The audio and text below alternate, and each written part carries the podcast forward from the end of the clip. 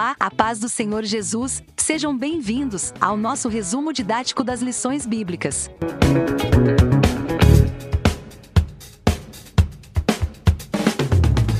Hoje comentaremos a lição de número 5, Jesus Cristo e este crucificado, a mensagem do apóstolo. Texto áureo. Mas nós pregamos a Cristo crucificado, que é escândalo para os judeus e loucura para os gregos. 1 aos Coríntios capítulo 1, verso 23. Verdade prática. O Cristo crucificado, o centro da mensagem da cruz, é a encarnação da verdadeira sabedoria para a salvação. Objetivo geral: ressaltar que Jesus Cristo e este crucificado é o centro da mensagem cristã. Objetivos específicos: Primeiro, destacar a centralidade da pregação de Paulo. Segundo, elencar as expressões-chave na doutrina de Paulo. Terceiro, pontuar os efeitos da mensagem da cruz. Interagindo com o professor. Nos dias de Paulo, nem todos acreditavam na possibilidade de que um homem crucificado seria o Filho de Deus. Para os judeus, isso era blasfêmia, para os gregos, loucura. Entretanto, o apóstolo Paulo não deixava de falar a respeito do Cristo crucificado tanto para os judeus quanto para os gentios. Nele está a verdadeira sabedoria de vida. Converse com seus alunos e mostre que a cruz de Cristo não pode ser ignorada em nossa mensagem. Essa é a razão de pregar as boas novas de salvação. Ore ao Senhor pedindo que os alunos não tenham vergonha da cruz e, corajosamente, possam repetir as palavras do poeta. Sim, eu amo a mensagem da cruz, até morrer eu a vou proclamar. Comentário Introdução Paulo descobriu a verdade sobre o Cristo crucificado e ressurreto, e por isso, sua missão de vida foi pregar aos judeus e aos gentios. O Cristo crucificado era o Salvador prometido nas profecias dos antigos profetas de Israel. Assim, o crucificado foi sua mensagem central. Para ressaltar essa centralidade, devemos prestar atenção nas expressões que se destacam em suas cartas: Evangelho de Cristo, Cristo crucificado e Cristo ressurreto. Nesta lição, veremos o quanto a mensagem da cruz traz impacto à nossa vida espiritual e pessoal. Primeiro ponto: a centralidade da pregação de Paulo. 1.1 O ministério de pregação e o Cristo crucificado. Sem menosprezar os demais escritores do Novo Testamento, indiscutivelmente, o apóstolo Paulo foi o maior teólogo cristão e doutrinador do cristianismo. Suas cartas, baseadas na fidelidade aos ensinos de Cristo, lançaram os fundamentos das doutrinas cristãs. Embora Paulo não tenha convivido fisicamente com Jesus, ele recebeu toda a revelação do próprio Cristo. Gálatas 1, verso 12, para pregar o evangelho sem se opor aos ensinos dos outros apóstolos. Por intermédio desse ministério, judeus e gregos, orgulhosos de sua religiosidade e conhecimento, descobriram que a manifestação da sabedoria de Deus ao mundo é o Cristo crucificado. Por isso, judeus e gentios são chamados por Deus para ver no crucificado o único meio de salvação e de verdadeira sabedoria. 1 aos Coríntios 1, verso 24. Comentário 1.1 Extraído do livro Série de Comentários Bíblicos João Calvino, volume 10, 1 aos Coríntios. Editora Edições Paracletos. Página 66 a 67. Tanto gregos como judeus. Paulo mostra, através desta antítese, quão pessimamente é Cristo recebido, e que isso não era devido a alguma falha dele, nem pela natural inclinação do gênero humano, mas que sua causa consiste na depravação daqueles que não foram iluminados por Deus. Pois nenhuma pedra de tropeço impede os eleitos de Deus de irem a Cristo com o fim de encontrarem nele a certeza da salvação. Paulo contrasta poder com pedra de tropeço que advém da humildade de Cristo, e confronta sabedoria com loucura. A essência disso, pois, é a seguinte: eu sei que nenhuma coisa, a não ser sinais, pode exercer algum efeito na obstinação dos judeus, e que na realidade só um fútil gênero de sabedoria pode aplacar o desdenhoso menosprezo dos gregos. Não devemos, contudo, dar demasiada importância a este fato, visto que não importa o quanto nosso Cristo ofende os judeus com a humildade de sua cruz e é tratado com o máximo desprezo pelos gregos, não obstante, ele é para todos os eleitos, de todas as nações, o poder de Deus para a salvação, para remover essas pedras de tropeço, e a sabedoria de Deus para afastar toda e qualquer dissimulação no campo da sabedoria. 1.2 A palavra da cruz é a loucura da pregação. Em uma das cartas de Paulo, lemos: Porque a palavra da cruz é loucura, 1 aos Coríntios 1, verso 18. Havia uma mentalidade na época paulina em que a palavra da cruz era uma afronta aos religiosos e filósofos. Por exemplo, acreditar que uma execução romana podia ser um instrumento pelo qual a salvação de pecadores fosse consumada era tolice para eles. Nesse sentido, a cruz de Cristo não produziu atração, mas rejeição, pois era um instrumento de suplício e morte. 1.3 Para os judeus e gregos, a cruz era considerada loucura porque chocava a sabedoria humana. Enquanto os judeus queriam sinais físicos, milagres visíveis, os gregos desejavam argumentos filosóficos que mostrassem a lógica da mensagem. Assim, o conteúdo da mensagem de Paulo gerava escândalo para os judeus, pois a cruz não era um espetáculo suntuoso e, ao mesmo tempo, contrariava a retórica erudita dos filósofos gregos por causa de sua simplicidade. Segundo aos Coríntios 11, verso 3. Entretanto, embora simples, a mensagem de Paulo era poderosa em Deus. 1 aos Coríntios 1, verso 18. A palavra da cruz preenche as necessidades da alma humana, enquanto a sabedoria humana não o faz. O Evangelho é poderoso para salvar o homem que crê. Logo, para os que perecem, a palavra da cruz é loucura, mas para nós, os cristãos, é o poder de Deus para salvar o ser humano. Comentário 1.2 Extraído do livro Série de Comentários Bíblicos João Calvino, volume 10, 1 aos Coríntios. Editora Edições Paracletos. Página 56 a 57. Por que a palavra da cruz? Nesta primeira sentença, ele faz uma concessão. Por quê? Visto ser fácil objetar que o Evangelho comumente é considerado com desdém, se ele vem a ser conhecido numa forma despida e insignificante, Paulo espontaneamente o admite. Mas quando ele acrescenta que esse é o ponto de vista daqueles que estão a perecer, significa que pouquíssimo valor se deve pôr em sua opinião. Pois quem iria querer condenar o Evangelho às custas de sua pedição? Portanto, esta expressão deve ser entendida nestes termos: a pregação da cruz é considerada loucura por aqueles que estão a perecer, justamente porque ela não possui qualquer atavio de sabedoria humana que o recomende. Seja como for, em nossa opinião, não obstante, a sabedoria de Deus está vividamente irradiando-se dela.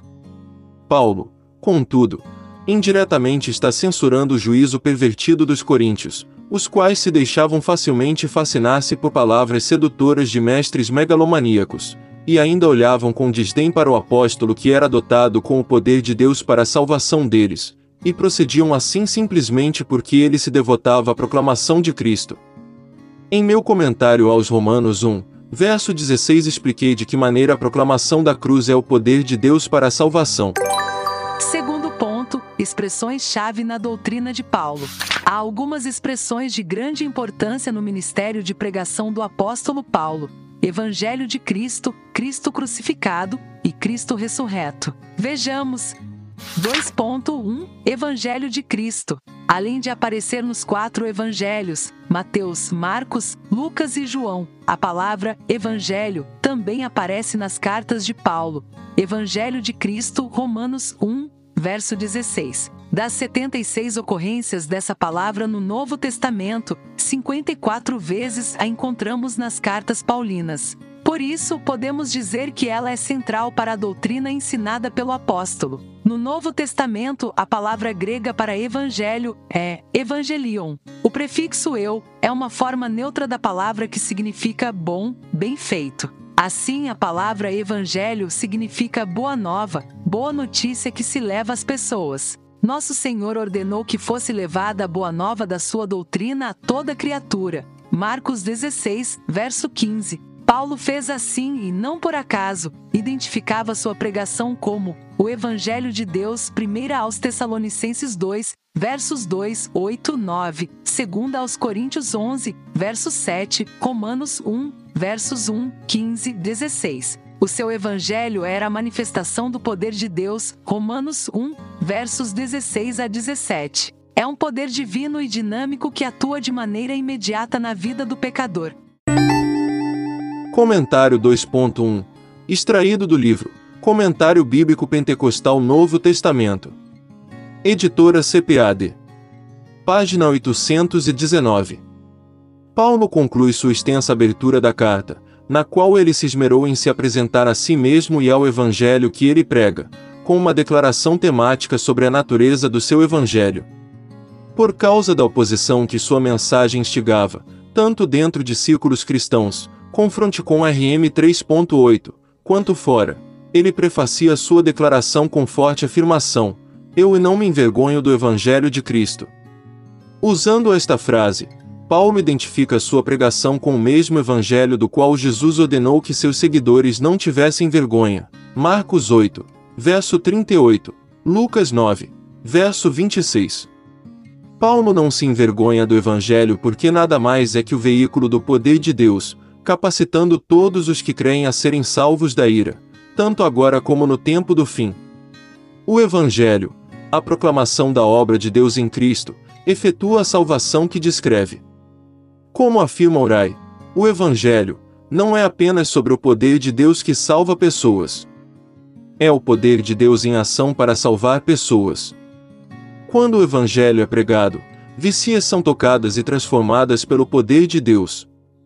A ordem de salvação dada ao término do versículo 16, primeiro do judeu e também do grego, reflete a primazia dos judeus como povo escolhido de Deus. A ordem aparece neste contexto não tanto como uma declaração de prioridade, mas como uma proclamação da abrangência do Evangelho. Dito de outra maneira, Paulo está dizendo que este é o meio exclusivo de salvação para judeus e gentios. O que ele quer dizer com isso ficará evidente na carta. A lei já não é um fator na equação da justiça. 2.2 Cristo crucificado.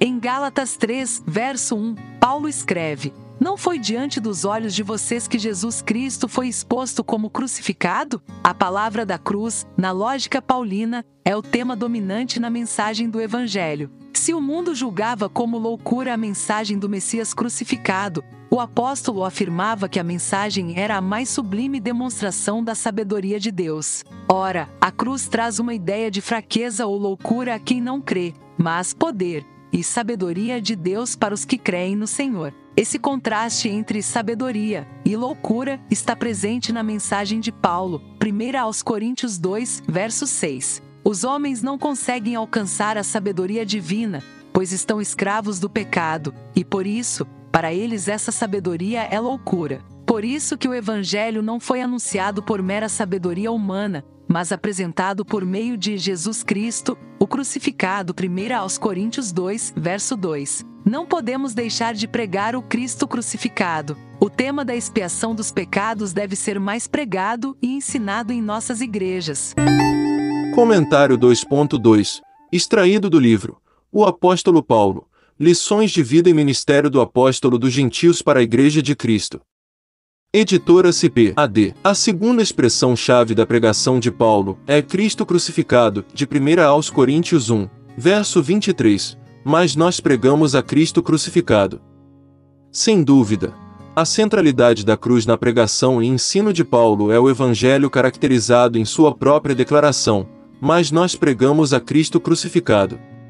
Martinho Lutero comparou a teologia da glória que alguns teólogos preferiam com uma teologia da cruz, uma vez que alguns teólogos relegavam a mensagem da cruz como algo vergonhoso.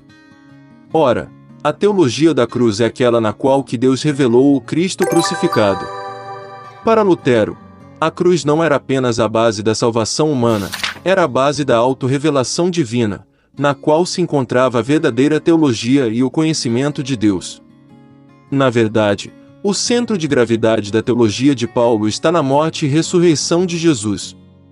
Esses dois elementos da obra salvadora de Deus exercem papel decisivo como solução para o perdão dos pecados. Paulo disse aos Gálatas 3, verso 1, que Jesus Cristo foi exposto diante dos olhos de todos como crucificado nova Almeida atualizada. O Cristo crucificado diante dos judeus foi inaceitável tanto quanto foi loucura para os gentios. A crucificação era para os judeus a mais degradante e vergonhosa das mortes que os romanos faziam. Por isso, um Cristo poderoso, Filho de Deus e o Messias prometido não podia ser aquele que foi crucificado pelos romanos. Mas Paulo entendeu pelo Espírito que o Cristo crucificado era poder de Deus e sabedoria de Deus. 1 aos Coríntios 1, verso 24. A palavra da cruz, na lógica de Paulo, era o tema dominante da mensagem do Evangelho. O mundo julgava loucura a mensagem do Messias crucificado, mas Paulo afirmava que essa mensagem era a mais sublime demonstração da sabedoria de Deus. A ideia que a cruz oferece é de fraqueza e loucura, mas para os que creem em Cristo é a poder de Deus e sabedoria de Deus. O contraste entre loucura e sabedoria é demonstrada por Paulo quando este declara que a sabedoria deste mundo se reduz a nada quando comparada e contrastada com a sabedoria de Deus. 1 aos Coríntios 2, verso 6. A sabedoria de Deus, quando contrastada com a mensagem da cruz, torna-se impossível de ser reconhecida pelos ímpios. Por isso, o conteúdo de sua mensagem não era a linguagem atrativa de sabedoria humana, mas Jesus Cristo, e este crucificado 1 aos Coríntios 2, verso 2. Paulo insiste que sua mensagem era uma mensagem de sabedoria, 1 aos Coríntios 2, verso 6. Esta é a mensagem que precisa ser resgatada no meio cristão, o Cristo crucificado e ressuscitado. Está faltando nos nossos púlpitos evangélicos mensagens que centralizem a morte de Jesus e sua ressurreição, não apenas em datas comemorativas, mas sempre. A doutrina da expiação precisa ser mais pregada e ensinada. Somos tentados a pregar temas modernos com linguagem rebuscada na sabedoria secular, mas o Espírito quer resgatar o conteúdo de nossa mensagem voltando às origens do Evangelho que não se envergonha da cruz de Cristo. 2.3 Cristo ressurreto. Não há importância na morte de Cristo se Deus não o tivesse ressuscitado. Sem a ressurreição, a cruz não teria sentido. Em vão seria a nossa pregação sobre a morte de Jesus Cristo. 1 Coríntios 15, verso 14. Por isso, o apóstolo descreve de maneira sublime: Cristo morreu por nossos pecados, segundo as Escrituras, foi sepultado e ressuscitou ao terceiro dia, segundo as Escrituras, 1 Coríntios 15, versos 3 a 4. A ressurreição de Cristo é reafirmada pelo apóstolo, ela completou a obra de salvação, consumando a nossa libertação do domínio do pecado e a nossa justificação diante do Senhor. Logo, a relação entre a cruz e o túmulo vazio de Jesus expressa o real significado da cruz. Ora, a crucificação e a ressurreição formam uma unidade. Portanto, nosso Senhor é proclamado como o crucificado e, ao mesmo tempo, o ressurreto. Comentário 2.3 Extraído do livro Série de Comentários Bíblicos João Calvino, volume 10, 1 aos Coríntios. Editora Edições Paracletos. Página 465. Então vã nossa pregação não simplesmente porque ela inclua um certo elemento de falsidade, mas porque é indigna e um completo logro. Pois o que fica se Cristo foi devorado pela morte, se foi aniquilado, se sucumbiu-se sob a maldição do pecado, se, finalmente, ficou cativo de Satanás. Numa palavra, uma vez que o princípio fundamental foi removido, tudo o que resta será de nenhum valor. Pela mesma razão ele adiciona que a fé dele seria inútil, Pois que solidez de fé pode haver, quando nenhuma esperança de vida vigora? Mas que na morte de Cristo, considerado em si mesma, nada descobrimos senão motivo para desespero, pois aquele que foi completamente vencido pela morte não pode efetuar a salvação de outros. Lembremo-nos, pois, que o principal fundamento de todo o Evangelho é a morte e ressurreição de Cristo, de sorte que devemos dedicar especial atenção a ambas, caso queiramos fazer bom e normal progresso no Evangelho, ou antes, se não quisermos permanecer estéreis infrutíferos segundo Pedro 1, verso 8. Terceiro ponto, os efeitos da mensagem da cruz. 3.1 Uma vida no poder de Deus.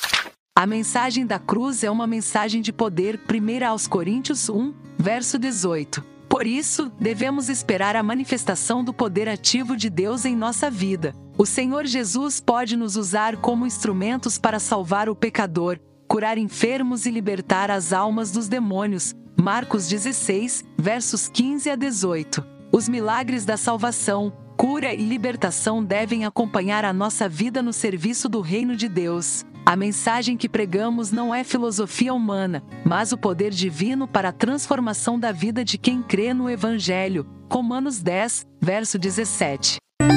Comentário 3.1 Extraído do livro Comentário Mateus e Marcos. À luz do Novo Testamento Grego. Editora CPAD Páginas 544 a 545. Pregai o Evangelho a toda criatura.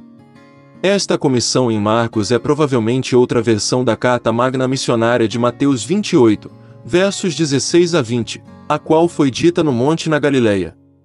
Jesus já dera uma comissão, João 20, versos 21 a 23.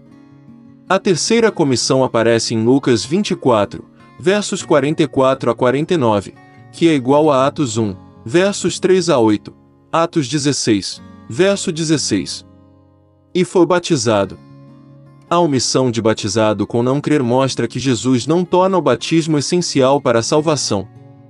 A condenação apoia-se na não crença e não na falta de batismo.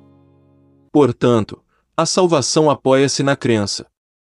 O batismo é meramente a figura da nova vida, e não o meio de obtê-la. Mesmo que o texto ligue o batismo com a salvação, a sua canonicidade questionável não pode ceder em valor outros textos indisputáveis que claramente ensinam que só a fé, não a obra do batismo, é necessária para a salvação. Falarão novas línguas. Vimos a expulsão de demônios no ministério de Jesus. Porém, falar línguas entra na era apostólica. Pegarão nas serpentes. Jesus dissera algo semelhante em Lucas 10.19 e Paulo passou incólume pela serpente em Malta. Atos 28, verso 3 a 6. E, se beberem alguma coisa mortífera. Este é o único exemplo no Novo Testamento da antiga palavra grega, mortífera, fatal. Tiago 3, verso 8, tem, mortal. A B. Bruce considera esses versículos em Marco, um grande lapso do alto nível da versão de Mateus das palavras de despedida de Jesus, e defende que pegarem serpentes venenosas e beber venenos mortais parece nos apresentar ao crepúsculo da história apócrifa. A grande dúvida relativa à autenticidade desses versículos, em minha opinião, são provas bastante conclusivas contra eles. Tomem inteligente aceitá-los como fundamento de doutrina ou prática, a menos que sejam apoiados por outras porções genuínas do Novo Testamento. 3.2 Uma vida de humildade. Quem é sábio em Deus contrasta a sabedoria da cruz com a deste mundo. 1 aos Coríntios 1, verso 20. Esta exclui a Deus, enaltece o narcisismo humano e recusa reconhecer Jesus Cristo como Filho de Deus, enquanto aquela nos faz prostrar diante de Deus. Mateus 2, verso 11, reconhecer a nossa miséria. Isaías 6, verso 5, e descobrir quem verdadeiramente é Jesus, manso e humilde de coração. Mateus 11, verso 29. A mensagem da cruz nos constrange a viver a humildade. Comentário 3.2 Extraído do livro 1 Coríntios Introdução e Comentário. Editora Mundo Cristão. Página 35. A maneira de Isaías 33, verso 18, uma série de questões retóricas malha adequadamente o ponto. Alguns acham que o sábio indica-nos o sofista grego, e o escriba, o intérprete judeu da lei, com o inquiridor deste século, uma expressão geral para incluir ambos. Outros invertem a significação do primeiro e do último. Mas é improvável que Paulo tivesse tais distinções em mente. Sua preocupação é demonstrar que nenhuma sabedoria humana serve diante de Deus. Sábio, escriba e inquiridor deste século são três expressões típicas para descrever os que são cultos e perspicazes, como o mundo considera sabedoria. Há um vislumbre da natureza transitória da sabedoria humana no emprego de aion para mundo, em vez de cosmos, que ocorre na parte final do versículo. Este mundo é um espetáculo passageiro, e a sua sabedoria passa com ele. Deus não somente desconsiderou esta sabedoria. Ele a tornou louca, Paulo não quer que haja mais ligeira dúvida quanto à rejeição divina a ponto de tudo quanto repouse numa base de sabedoria meramente humana. 3.3 Uma vida na dependência do Espírito. Nada melhor do que a mensagem da cruz para revelar quem nós somos, segunda aos Coríntios 2, verso 3. Como o apóstolo Paulo, devemos ter a plena consciência das nossas fraquezas humanas, limitações pessoais, medos interiores. Por isso, as Escrituras nos estimulam a jamais depender ou confiar em nós mesmos, mas exclusivamente do Espírito Santo, segundo aos Coríntios 2, verso 4. O Espírito nos faz agir, ter criatividade e fazer as coisas de modo que glorifiquem a Deus. A mensagem da cruz nos ensina a depender exclusivamente do Espírito. Comentário 3.3 Extraído do livro 1 Coríntios Introdução e Comentário. Editora Mundo Cristão páginas 41 a 42.